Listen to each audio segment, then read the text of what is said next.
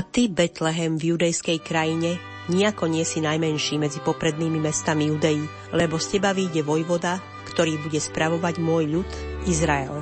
Čítame v Matúšovom evanieliu. Šťastný obraz svetej rodiny v maštaľke alebo jaskinke spoločne s troma kráľmi a pastiermi zdobí v týchto dňoch nielen všetky katolické kostoly, ale aj mnohé domácnosti. Dokonca v poslednú adventnú nedeľu ho ako papierovú prílohu na vystrihovanie obsahoval aj jeden slovenský bulvárny denník. V nasledujúcej hodine sa zamyslíme, či je Betlehem ešte aj dnes skutočným prejavom ľudovej zbožnosti, alebo ide o atribút Vianoc podobne ako ozdobený stromček, či len dekoráciu príbytkov, ba aj obchodných priestorov. Odpovede budeme hľadať s etnologičkou Katarínou Nádaskou, ľudovými rezbármi, autorom najväčšieho slovenského Betlehemu Ferdinandom Bolebruchom, či nezvyčajného elektronického Betlehemu Andrejom Iršom a tiež historičkou umenia Zuzanou Zurňákovou. Navštívime aj dielňu keramikára Roberta Šťastného v Lohovci a zoznámime sa so zbierkou informatika Jozefa Grusku. Napokon zamierime k Betlehemu, ktorý môžeme nájsť desiatky, ba možno aj stovky rokov na jednom a tom istom mieste. Príjemné počúvanie vám želá Iveta Pospíšilová.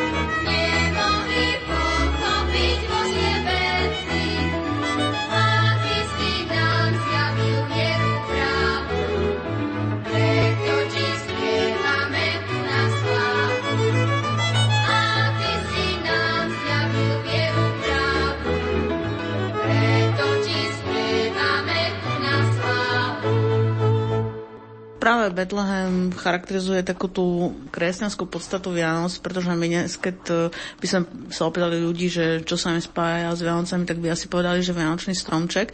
Ale pravda je taká, že naozaj kresťanská podstata Vianoc to je Betlehem. A Betlehem, tak ako hovorí taká legenda, že práve svätý František vytvoril ten prvý živý Betlehem. Čiže ten rád Františkánov, ktorý bol, dá sa povedať, že taký medzinárodný, on v podstate šíril práve to stávanie Betlehemov, ale nielen takých tých veľkých živých Betlehemov, tie sa samozrejme tešili veľké úcte a radosti a bolo to vždy vo veľkých mestách, na námestí alebo aj v kostoloch, kde stali živé Betlehemy. Ale veľmi rýchle, čiže už v priebehu koncom 14. a začiatkom 15. storočia sa práve rozšírili také tie menšie Betlehemy, najmä drevené, ktoré symbolizovali Vianoce v, absolútne v každej domácnosti. Čiže či sa bavíme o nejakom šlachtickom sídle, o mešťanskom dome alebo o jednoduchom rolnickom vidieckom dome, tak všade práve na tie Vianoce bol postavený Betlehem. Od Betlehemov veľmi, by sme povedali, priamo umelecké diela, pretože naozaj boli Betlehemy aj z drahých kovov a veľmi pekne vypracované, až teda po tie jednoduché drevené Betlehemy, ktoré si ľudia vytvorili vlastne sami. Kedy sa začali pridávať také tie figurky, dajme tomu remeselníkov alebo nejakých e, všeobecne známych postáv? Okrem toho minimalistického Betlehemu s základnými postavami, ktoré vlastne vieme aj z Biblie, že tam teda boli, tak napríklad práve v kráľovských mestách, kde boli cechy a cechy mali veľmi silné pozície koncom stredoveku a začiatkom novoveku, tak práve tu je niekde to jadro, že sa tam začali pridávať aj rôzni remeselníci. Napríklad je zaujímavé, že na Slovensku nájdeme staré Betlehemy, kde sú znázornení povedzme pláteníci, hej, alebo niektorí výrobcovia, povedzme, ktorí pracovali s drevom. Hej. Čiže vždy môžeme nájsť špecifické Betlehemy, ktoré sú buď z jednotlivých lokalít alebo oblastí, kde sú práve zastúpené povedzme niektoré tie stredoveké remeslá, ktoré mali veľmi veľkú vážnosť. No a potom napríklad valská kolonizácia priniesla slávnu éru pastierskej kultúry. A keďže aj v Biblii stojí, že ako prvý sa išli pokoliť práve pastieri, tak uh, tí pastieri tam museli byť. Akurát u nás napríklad na území dnešného Slovenska pastierská kultúra mala veľmi silné korene a teda sa to prejavovalo aj tým, že tých postavičiek pastierov a najmä bačov bolo niekoľko, boli tam ovečky, boli tam polovnícke a tieto bačovské psy pastierské. A teda čo je zaujímavé, tak práve na Slovensku sa z týchto drevených Betlehemov potom vyvinuli aj tzv. betlehemské hry, obchodskové hry, kde niekedy by sme povedali, že priam hlavnú postavu zohráva práve tá postava toho Kuba alebo starého, čiže to sú všetko bačovia a pastieri. V súčasnosti, keď hovoríme o Betlehemoch v domácnostiach ako vlastne v symbolike Vianoc, je to už dnes taká módna záležitosť, lebo už dnes tie Betlehemy možno dostať v rôznych podobách od papierových až cez keramické, drevené, možno aj nejaké také modernistické, alebo naozaj je v tom vyjadrená tá úcta ja by som trošku nesúhlasila, pretože práve tie etnologické výskumy hovoria o tom, že dnes možno ako symbol Vianoc je fakt ten vianočný stromček, ktorý nájdeme v každej domácnosti vystajlovaný na sto možných spôsobov, ale skutočne práve v kresťanských rodinách nájdeme pod tým stromčekom aj tie asličky alebo teda Betlehem. Veľmi si ľudia cenia Betlehemy, ktoré sa dedia, dá sa povedať, že z generácie na generáciu a teda najmä Betlehemy, ktoré sú robené z dreva, majú aj na Slovensku takú hlbokú tradíciu. Nájdeme ich naozaj dnes v rôznych rôznych podobách, od papierových cez voskové a aj nejaké tie moderné. Ale teda ten klasický Betlehem má vždy svoju takú vážnosť a. Naozaj symbolizuje kresťanské Vianoce. Tvorbe Betlehemov sa dnes venuje pomerne veľa rezbárov aj na objednávky, nielen teda priamo do kostolov, ale pre súkromných objednávateľov. Mohli by sme hovoriť o tom, že na Slovensku je nejaký región alebo regióny, kde, dajme tomu, týchto rezbárov sa sústreďuje viac? Kisuca alebo Orava, tak to boli regióny, kde sa s drevom odjak živa pracovalo, kde práve od tých drevorúbačov cez plotníkov, povozníkov, proste práca s drevom tu živila celé generácie generácie ľudí. A samozrejme, že títo ľudia boli aj s ručnými rezbármi a teda privyrábali si a do dnešných dní je to tak, že v podstate sa venujú aj výrobe Betlehemov, či už takých veľkých, monumentálnych. Nakoniec v Rajeckej lesnej máme jeden z najkrásnejších ručne vyrezávaných unikátnych Betlehemov, až teda po Betlehemy, ktoré majú ten menší, komornejší charakter a sú určené skôr pre súkromné osoby do domácnosti. Kedy vstúpila do Betlehemu mechanika? Podstate v koncom 19. storočia, ktoré bolo aj takým storočím vedy a techniky. To už myslím ale, že to bola skôr taká sériová výroba, pretože tie prvé mechanické betlémy sú samozrejme oveľa staršieho dáta. Datujú sa do 16. storočia, ale boli to viac menej také ojedinelé teda záležitosti, kdežto v 19. storočí to už bola bežná záležitosť a teda už aj mnohé kostoly kresťanské sa pyšnili práve týmito mechanickými betlémami. Mám na mysli to, že sa tam tie figurky pohybovali a teda bola to taká veľká pastva, najmä pre detské očka. Vy máte doma aký Betlehem, alebo koľko Betlehemov? Ja mám doma tri Betlehemy. Jeden je papierový, taký v podstate, my sme ho nazvali, že 3D Betlehem, čo sa dá tak pekne rozložiť, zložiť. Ten je starý, ten teda máme už asi 3 alebo 4 generácie. Potom mám Betlehem drevený, tiež taký menší, práve od jedného z známych ľudových rezbárov. No a tretí Betlehem mám Betlehem, ktorý robil môj syn, takže ten dúfam, že ešte sa stane takým platným členom našej rodiny a bude sa dediť ďalšie generácie. Z akého materiálu ho vyrobil? Ten vyrobil syn z vosku, takže je taký zaujímavý celkom.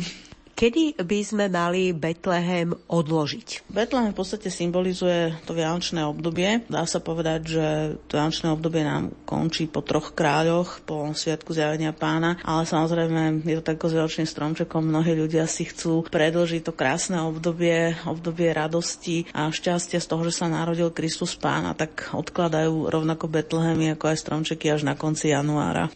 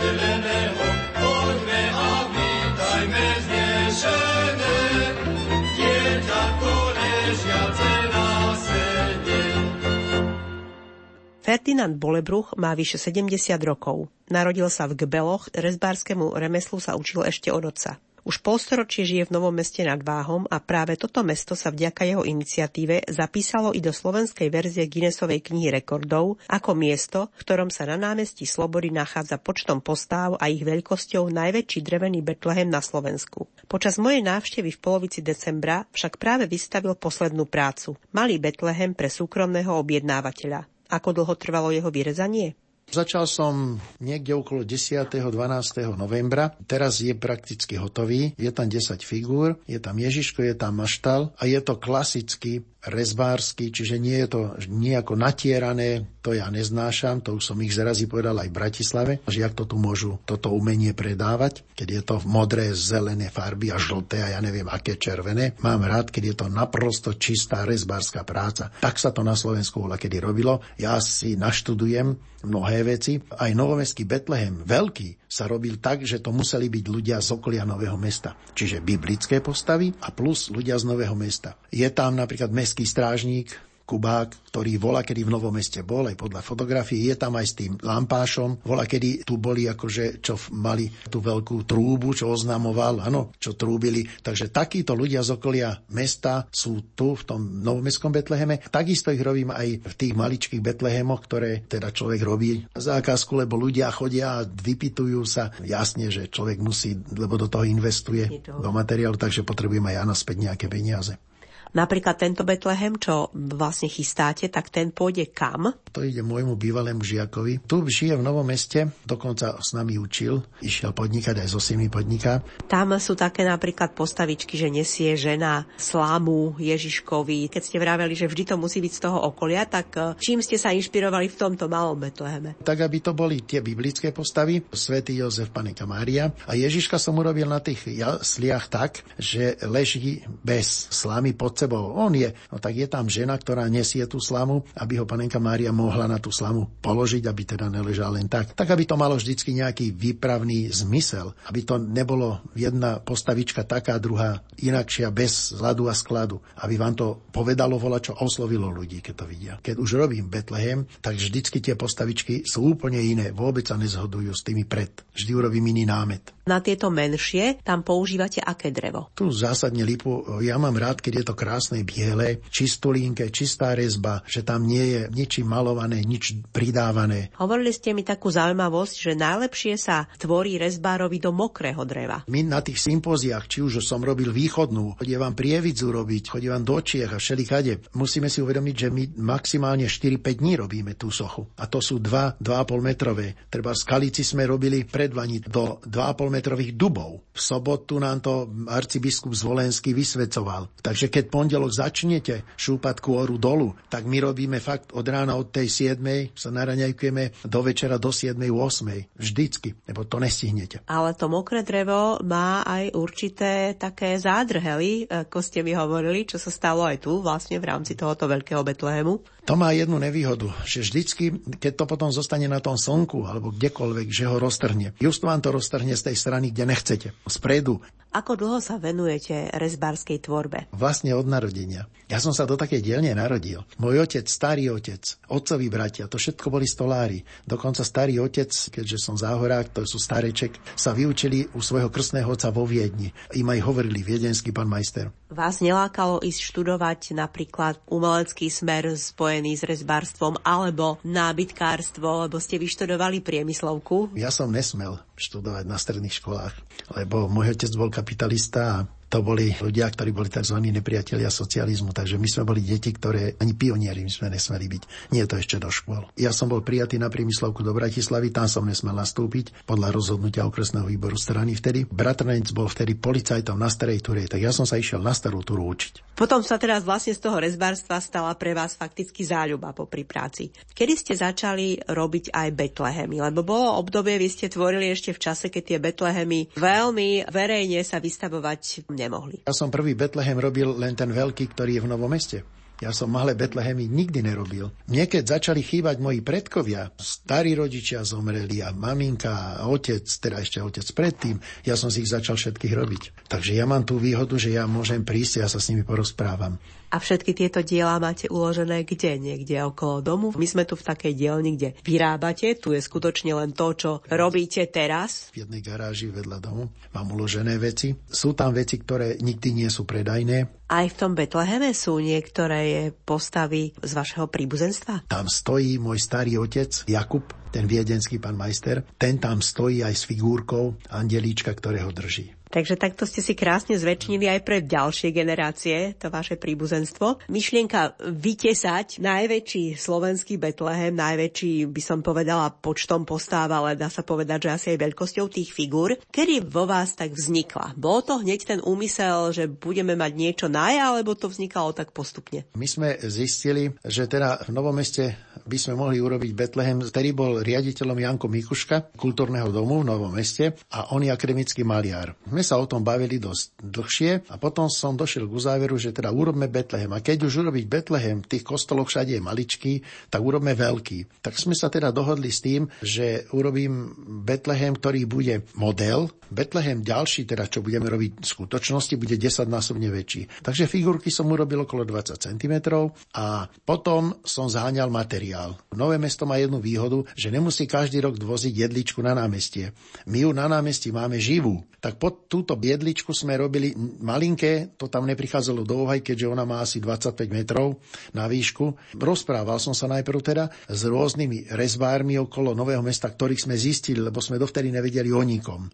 Potom sme ale zistili, že niekoľko ľudí tu je takých, ale ani jeden z nich v živote nerobil veľkú sochu ani jeden nemal záujem, že by išli tu tieto sochy a ešte v Novom meste na námestí, kde stoja tzv. námestníci, čo všetko vedia, lebo sme vedeli, že budú mudrovať do toho, teda tam to robiť. No ale presvedčili sme ich, aby s tým súhlasili, aby išli robiť a ja som povedal, že teda každému jednému ja to vyrežem motorovou pílou, čo tam nemá byť. Modely stáli už tedy nachystané a začali sme v auguste 2005 robiť sochy a 2011 sa skončilo. Ten prvý rok urobili 5 svoch, Ježiška. Ja som potom ale rýchlo ešte dorobil maštál, ktorá mala byť len pre týchto pár svoch. Lenže o rok na to sa rozhodlo, že teda budeme pokračovať, že tých 5 côch je málo, lebo neboli ešte ani traja králi, len teda pastieri, Ježiško, tam bol panenka Mária, áno, a svätý Jozef. Nakoniec to bolo tak, že sme pokračovali 6 rokov. Niekedy sme boli 4 a niekedy nás bolo 5, niekedy dokonca len traja so mnou, jak proste mali ľudia čas.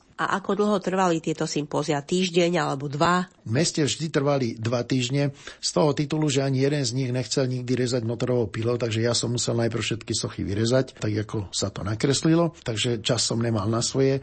A druhá vec, bola to v meste atrakcia, lebo cen začali chodiť ľudia, natáčali si to a dokonca zo zahraničia sem začali ľudia chodiť. Ešte ma zaujalo to, že používate aj teda motorovú pilu, asi je to nevyhnutné na takých veľkých sochách. Keď tvoríte takéto veľké dielo, tak používate aké nástroje? To sú veľké dláta, náradie, ktoré používali cigáni voľa kedy na korytá, kopále. A tieto kopále nám pomáhajú to odstrániť, áno, kde sa treba s tou motorovou pílou nedá. Len tu si treba uvedomiť, že tie motorové píly sú úplne inakšie ako narezanie dreva v lese. Tam sú iné lišty, iné reťaze, takže my môžeme s tou pílou napichovať, ja nemusím dbať, že by ma, on sa hovorí, že vykopne, áno, že ide opačne proti vám. Tieto píly nie, lebo oni majú úplne iné reťaze. Ja mám lišty, dajme tomu, také, že idú do hrotu skoro. Takže ja vyrežem aj ústa, aj oči.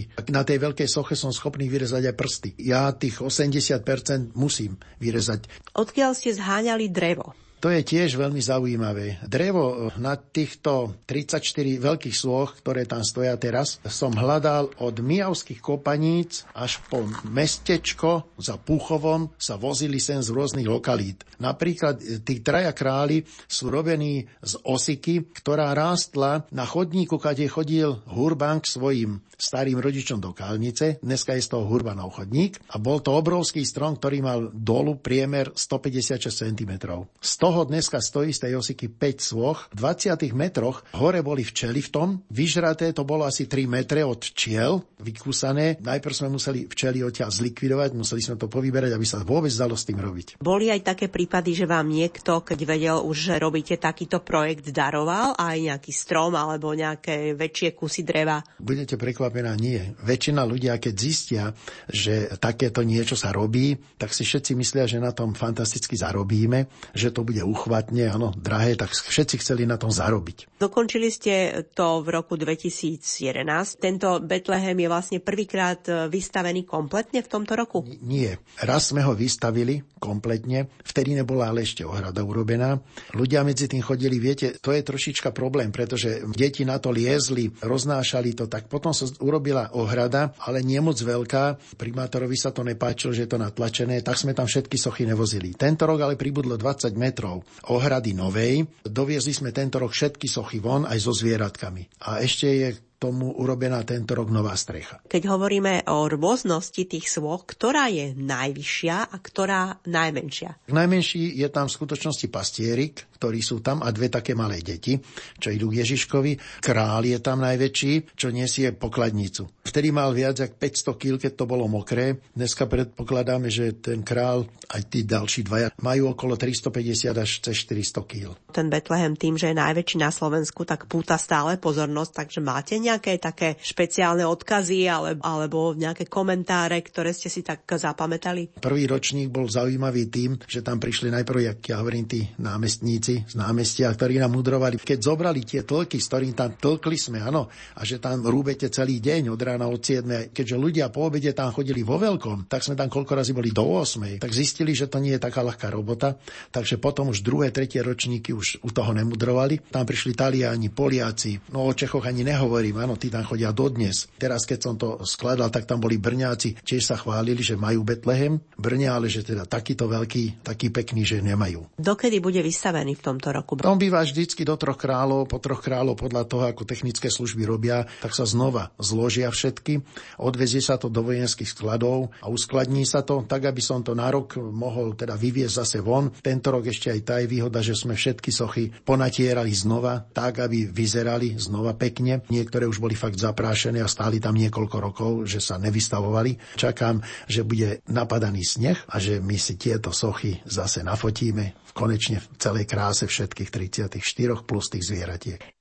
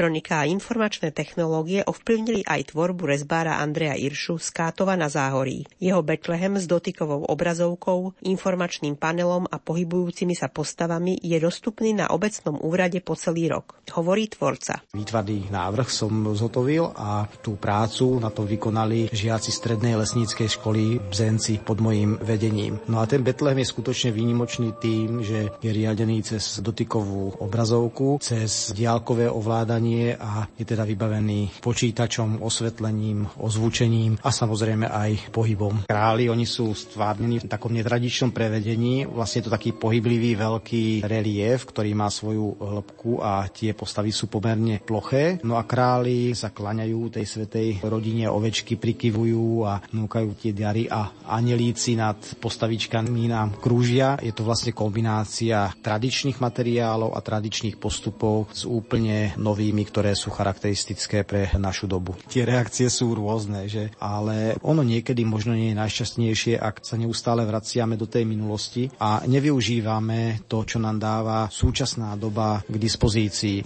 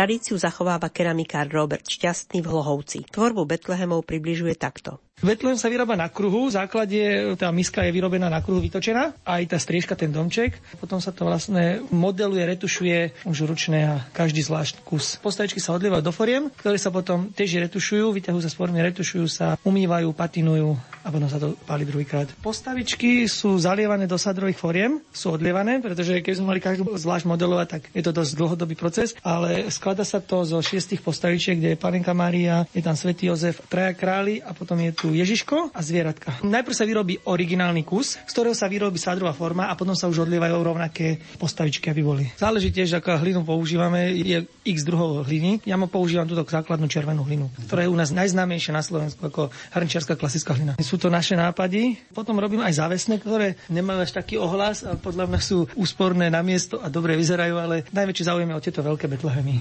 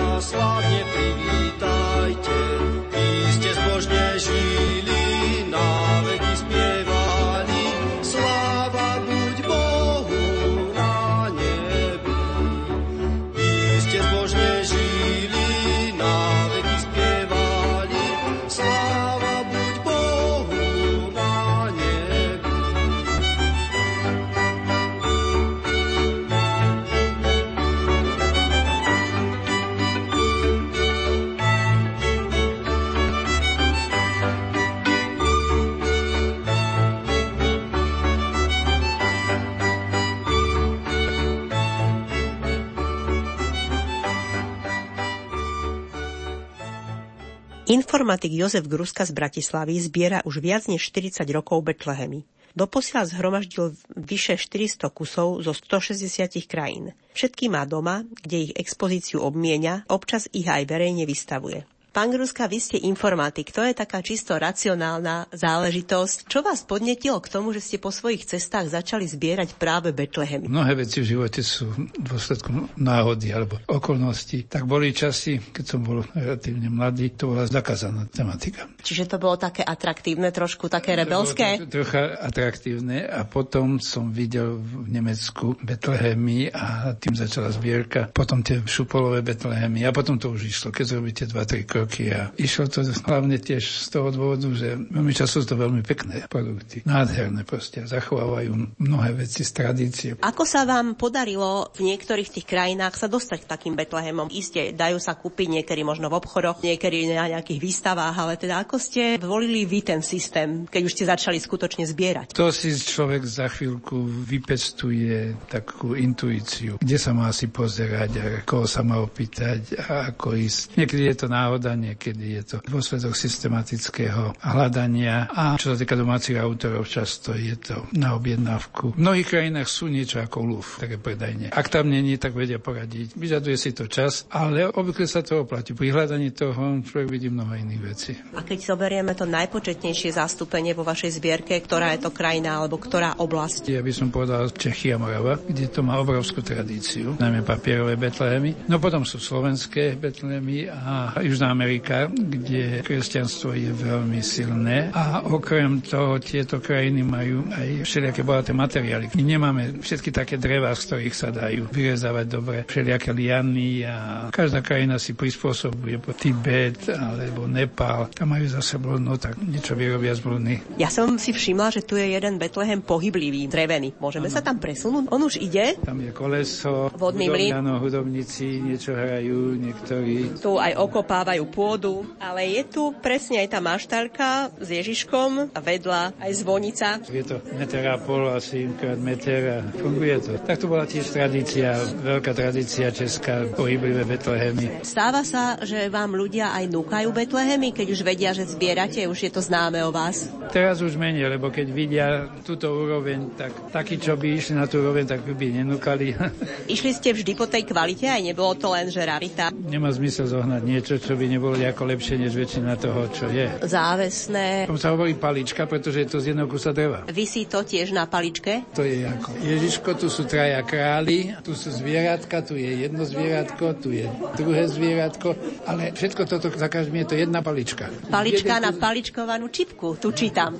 Všetko robené z jedného kusa dreva. To není montované. To je zase šupiny z kaprov. Pani Dominová našla niekde v literatúre, ako sa to volá, kedy robilo, tak sa naučila tú technológiu, pretože tie šupiny sa musia nejako spracovať. Oni vyzerajú tak skoro ako perlek, sú biele, priesvitné, nakoniec ryba je symbol kresťanstva. To sú tie unikáty, aby som povedal. Mňa zaujal z diaľky tento červený papierov. V Polsku je veľká tradícia vystrihovania. To je vystrihované z jedného kusu papiera. Tu je taký veľký papierový, taký klasický. Ten Betlehem je tiež, jak si svojrázny tým. Každá figurka je malovaná, podpísaná svojim autorom. Jediná, proste viacej takých není na svete. Je tu asi 150 50 figuriek, tu sú lesy a tam mestské hradby a to je tradícia, ktorá bola v Čechách už myslím tiež mizne, pretože to je robota na veľa mesiacov. Je to kombinácia, čo sa týka tých motívov toho betlehemského s českým, horským, vidíme tu také tie chalupy. Tam je bežný život, proste všetko, čo nejak rolu hralo, my tu je komína, proste všetky remeslá, všetky tie činnosti ľudské, ktoré boli na dedinách, sú tu nejakým spôsobom stvárnené, akože všetko je dobré, áno, všetko môže dávať úctu Ježiškovi a Svetej rodine. Oproti nemu pôsobí tuto novozelandský vyrezávaný drevený Betlehem, také medailonky veľmi jednoducho. To sú rôzne typy dreva, sa vyskytujú iba na Novom Zelande. Presne oproti nám je ešte taký veľký rozkladací drevený Betlehem, tiež je to veľmi detailná práca. To je z obidvoch stran vyrezávané. To je, je veľmi unikátna práca. To myslím, že ten autor, ktorý to robil, robil jediný tohto typu. Betlehem, čím je pre výtvarníka alebo pre človeka, ktorý sa chce vyjadriť vizuálne, zaujímavý? Betlehem je všetko. Čiže môže sa vyjadriť ten umelec vo všetkých tých troch hlavných oblastiach. Ľudia, zvieratá, prostredie, stavby, príroda. Umelec v podstate potom kradne tú izraelskú tematiku do svojho prostredia.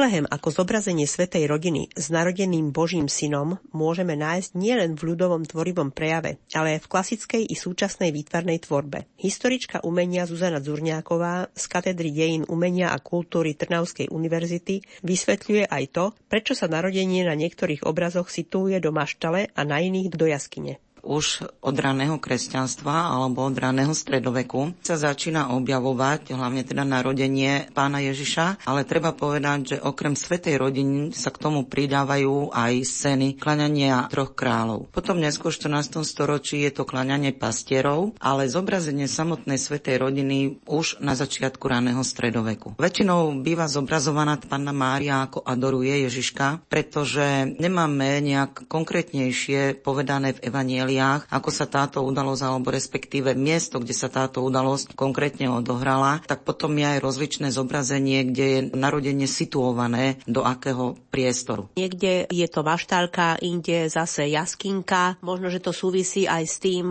kde tí tvorcovia žijú, či je to nejaké prostredie horské, tam by sa mi asi viac rátala tá jaskinka, alebo či je to nejaké také južné, kde skôr asi tá maštálka. Povedali by sme, že skôr to vychádza práve zo zdrojov, z literárnych zdrojov, odkiaľ maliari mohli čerpať. Napríklad, čo sa týka zobrazenia Panny Márie, ktorá je umiestnená do jaskyne aj znovu narodeným dieťaťom, tak to vychádza z protoevanielia Matúša, ktoré je apokryfnou knihou. Takže odtiaľ potom vieme teda identifikovať, alebo na základe toho vieme určiť, že týmto zdrojom bolo práve toto evanielium. Alebo napríklad zasa, keď máme zobrazenú maštalku alebo chliev a v nej jasličky, tak o tom sa zmienuje evangelista Lukáš. Ten zdroj zasa mohli maliari čerpať práve z tohto evanielia, ktoré je súčasťou Nového zákona. Tie prostredia teda sa neodvíjajú len od toho, odkiaľ pochádza ten umelec, alebo čo možno v tej dobe bolo také módne v úvodzovkách, ale sú aj zobrazením ako keby nejakého náznaku čohosi. Áno, je v tom zakomponovaná hlboká symbolika a to z toho dôvodu, že ak je umiestnený napríklad chlievik alebo maštalka, v ktorej je narodený Ježiš Kristus do stavby ako do ruín, tak je to symbolizácia pominuteľnosti alebo skončenia židovstva, pohanstva a nástup kresťanstva, čiže nového spasiteľa, ktorý prichádza nahradiť ten padlý ako keby Jeruzalem. Tiež zobrazenia Ježiša ako dieťaťa, božského dieťaťa, bývajú rôzne. Niekedy naozaj, ako ste spomínali, že leží na sláme, niekedy sú to jasličky, niekedy ho panna Mária drží na rukách. Aj tá miera zaodenia býva rôzna. S čím to súvisí? Podstate s celkovým takým vývojom dejina umenia, pretože v tých počiatkoch v čase stredoveku, ktorý bol teda, môžeme povedať, veľmi ovplyvnený scholastikou a mysticizmom, býva pán Ježiš zobrazovaný ako nahý bez nejakých prikryvok, maximálne má nejakú rúšku na lone. Je to príznak toho alebo vyjadrenie toho, že je Bohom, je Kristom, je človekom, ale potom v čase renesancie začína tendencia, kedy sa poukazuje na blízky vzťah medzi matkou a synom.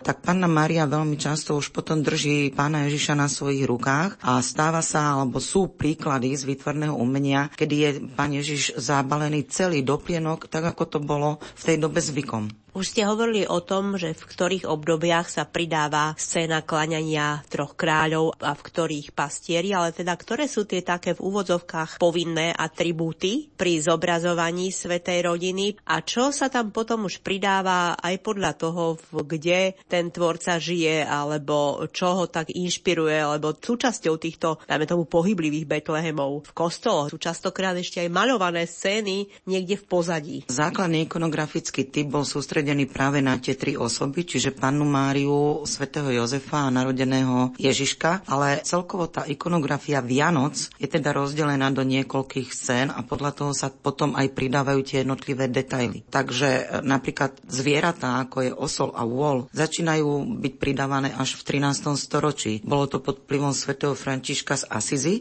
ktorý ako prvý urobil, môžeme povedať, taký plastický Betlém, kde teda priviedol živé zvieratá k jasličkám, k Ježiškovi a teda na základe toho potom sa dostávajú tieto zvieratá aj do výtvarného zobrazenia. Veľmi často býva malbe, kde teda samozrejme Vianoce alebo Sveta rodina viacej dominuje ako v sochárstve. Tá záležitosť Betlehemov to je trošku taká novodobejšia. Tam sa pridávajú rôzne také prostredia krajinné, ktoré sú, dajme tomu, autentické alebo boli známe pre toho tvorcu, ktorý túto ikonografickú tému alebo teda svetú rodinu maloval. Veľmi často, napríklad v talianskom prostredí, je to Toskánsko alebo Toskánska krajina. Nájdeme napríklad aj u nás zobrazenia, kde sa nám objavuje prostredie stredného Slovenska, Banská šťavnica a podobne. Mala tá lokalita, malo to územie vplyv aj na takéto detaily, ktoré sa potom teda dostávajú do tej základnej scény, do tej základnej ikonografie. Alebo napríklad z prostredia českého územia je pomerne známy príklad z Karlštejňa, z kaplnky Svetého kríža, kde sa nám objavuje kláňanie troch kráľov. Tu sa napríklad dostáva aj samotný Karol IV. do tejto scény, ktorý dal podobu jednému z týchto troch kráľov, z troch mágov. Keby sme mali hovoriť o tvorcoch, boli takí nejakí, ktorí sa venovali, dajme tomu, v zvýšenej miere práve tejto téme, alebo to bola taká téma, ktorá tak patrila do nejakého takého klasického štandardu maliara, ktorý sa venuje aj sakrálnemu umeniu. Pôvodne táto téma patrila do tzv. kristologickej tematiky, čiže bola zameraná na život Ježiša Krista alebo potom do marianskej tematiky, ale môžeme povedať, že v takej väčšej miere sa objavujú tieto témy alebo zobrazenie Betlehema práve v kresťanských krajinách, hlavne teda potom v katolíckých, zvlášť v Taliansku, v Španielsku, kde sa potom pridávajú do týchto scén aj úplne nové prvky ikonografické. Napríklad od 17. storočia sa stretneme s tým, že máme spojenie narodenie pána Ježiša s klaňaním pastierov a s glorifikáciou alebo oslavou anielov. A španielskí maliari dodávali do týchto scén napríklad také žánrové prvky, ako bol krčak s mliekom, alebo zviazaný baránok, alebo košík s vajcami. Že to boli dary, ktoré prinášali tí jednoduchí ľudia, ktorí sa prišli pokloniť novonarodenému Ježišovi. Ako pristupovali k stvárneniu tejto témy naši vytvárni umelci? Alebo možno aj takí ľudoví maliari. Boli to aj umelci, ktorí teda sú známeho mena. Napríklad je známa skupina narodenia majstra Pavla z Levoče v kostole svätého Jakuba v Levoči, kde je teda zobrazený tento námed alebo svetá rodina v tej sochárskej podobe a je doplnená o postavy pastierov, ktorí je zaujímavé sú oblečení do, do dobového odevu pastierov, ktorí boli príznační pre toto územie. Alebo potom v Malbe takisto máme príklad majstra M. MS, ktorý zobrazil viacero teda takých scén, ale medzi nimi sa nachádza aj narodenie pána Ježiša, kde v popredí je panna Mária so svetým Jozefom, adoruje malého Ježiška položeného na zemi, ale vzadu za nimi sú zobrazení pastieri, ktorí prichádzajú pokloniť sa a zároveň strážia svoje stáda. Takže sa nám spája, môžeme povedať, ten sakrálny námet s tými žánrovými témami alebo s takými žánrovými výjavmi.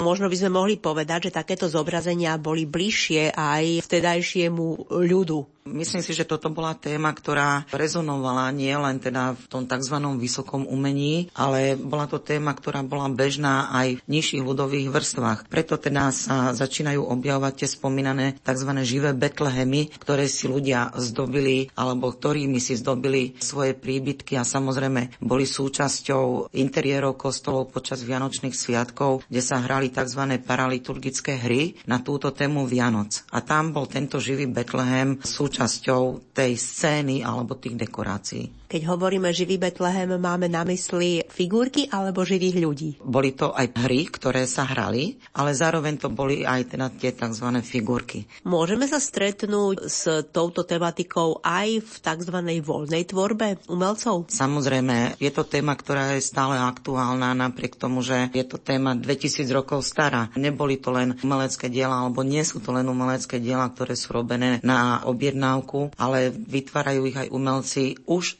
svojim novatorským prístupom aj v súčasnosti. Väčšinou teda hovoríme o malbe, menej už sochárskom umení, tam asi je to skôr iba v tej drevorezbe, aj v iných formách, napríklad gobelíny alebo textilná tvorba. Určite sa objavili aj na liturgických textíliách tieto scény, alebo takisto na vitrážach, na výplniach okien v kostoloch, alebo na keramike. Určite nie je to iba záležitosť maliarstva ako takého, myslíme maliarstva na obrazoch, ale sú to aj rôzne rôzne iné techniky, ktoré spracovávajú túto tému. V dejinách výtvarného umenia, okrem majstra Pavla Zlevoče, ktorého sme už spomínali, sú niektoré diela, ktoré patria zároveň medzi takú tú špičku vytvarnú, ktoré sa citujú, dajme tomu, ako príklad Napríklad v Taliansku je veľmi známe meno Giotto, u ktorého sa teda objavuje táto téma a bol to teda umelec, ktorý stal na konci stredoveku, na začiatku renesancie a bol umelcom, ktorého veľmi často napodobňovali ďalší maliari. Takže je to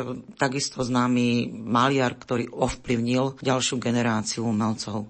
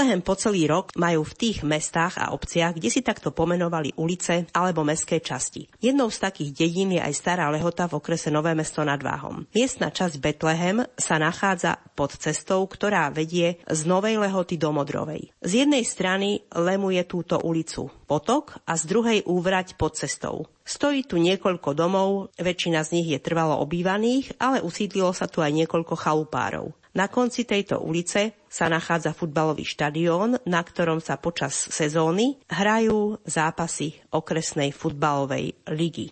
Viete, že vo vašej obci máte uličku, ktorá sa volá Betlehem? Vieme, ale nevieme, prečo sa tak volá. Ja si myslím, ale neviem, či je to správne. Betlehem sa volá Betlehem preto, lebo čo sa týka pouličného osvetlenia, tak v Betleheme neboli lampy a vždy to bola taká tmavšia ulička, taká tajomná ulička. Chodievate sa niekedy prejsť tou uličkou, lebo je to taká celkom pekná ulička aj teraz. No chodíme, áno, chodíme tady na futbal. Skúsime sa teda spýtať obyvateľov Betlehemu, prečo sa táto časť volá Betlehem a ako sa tu v súčasnosti žije žije. Zazvoníme pri prvom dome.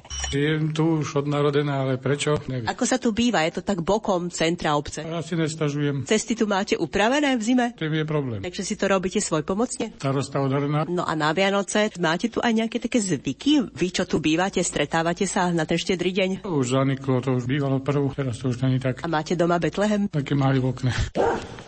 Jednou z pamätníčok, ktorá sa v časti Betlehem aj narodila, je pani Mária Petrušová. Ako sa vám tu žilo v detstve? Bola veľká bída tedy. Tá osada naša je taká samostatná, my sme takom korite, by sa povedal. Predtým tu nebolo osvetlenie a cez Vianoce ľudia mali tie betlehemčeky a v tom si Áno. svietili a že preto sa to volá Betlehem. My sme mali lampašiky, sviečky, mali sme také lampy cylindrikom, to malo ten štahúvací tanieri tým a do vetor nezadusel, keď sme chodili dápať perie susedkám. Ako sa tu teraz žije? Koľko ľudí tu ešte býva z tých stabilných, koľko sa pristahovalo? To už je dosť. Druhých ľudí, čo nám prichádzajú, čo si tu domčeky pokúpili. Vy máte doma svoj Betlehem? Betlehemček zanehávam si tu, sviečku si zapálim a kosola jeden zo sviečku. Betlehemským svetlom. Áno, že to si donesem si to sem a do môjho príbytku. Narodil sa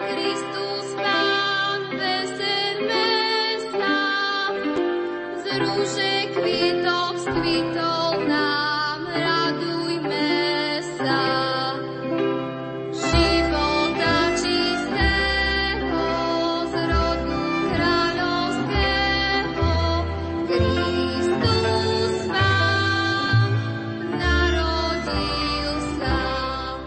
Nech ste už váš Betlehem pod stromčekom či vystavený na komode zdedili po prarodičoch, alebo ste ho práve včera vystrihovali s deťmi, podstatnejšie je, aby pripomínal jednoduchosť, v akej sa bohočlovek zrodil a súčasne vyjadroval naše kresťanstvo. Na tvorbe relácie sa podielali zvukový majster Matúš Brila, hudobná dramaturgička Diana Rauchová a autorka Iveta Pospíšilová. Prorok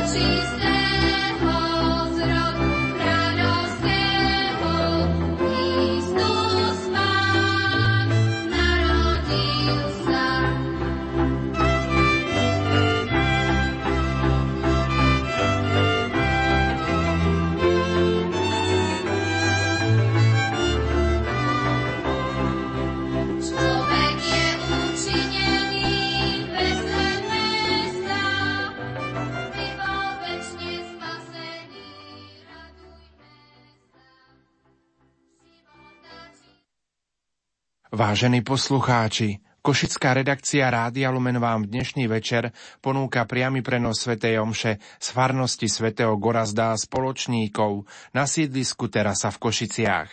Svetu Omšu celebruje farár Monsignor Juraj Kamas. Pri Svetej Omši sa budú spievať piesne z jednotného katolíckého spevníka čísla 37, 50 a 88. Na organe hrá Tomáš Socha. Technicky spolupracuje Jaroslav Fabián a Richard Švarba. Zo štúdia Rádia Lumen vám prajeme ničím nerušené počúvanie. Poďte s nami, s vašimi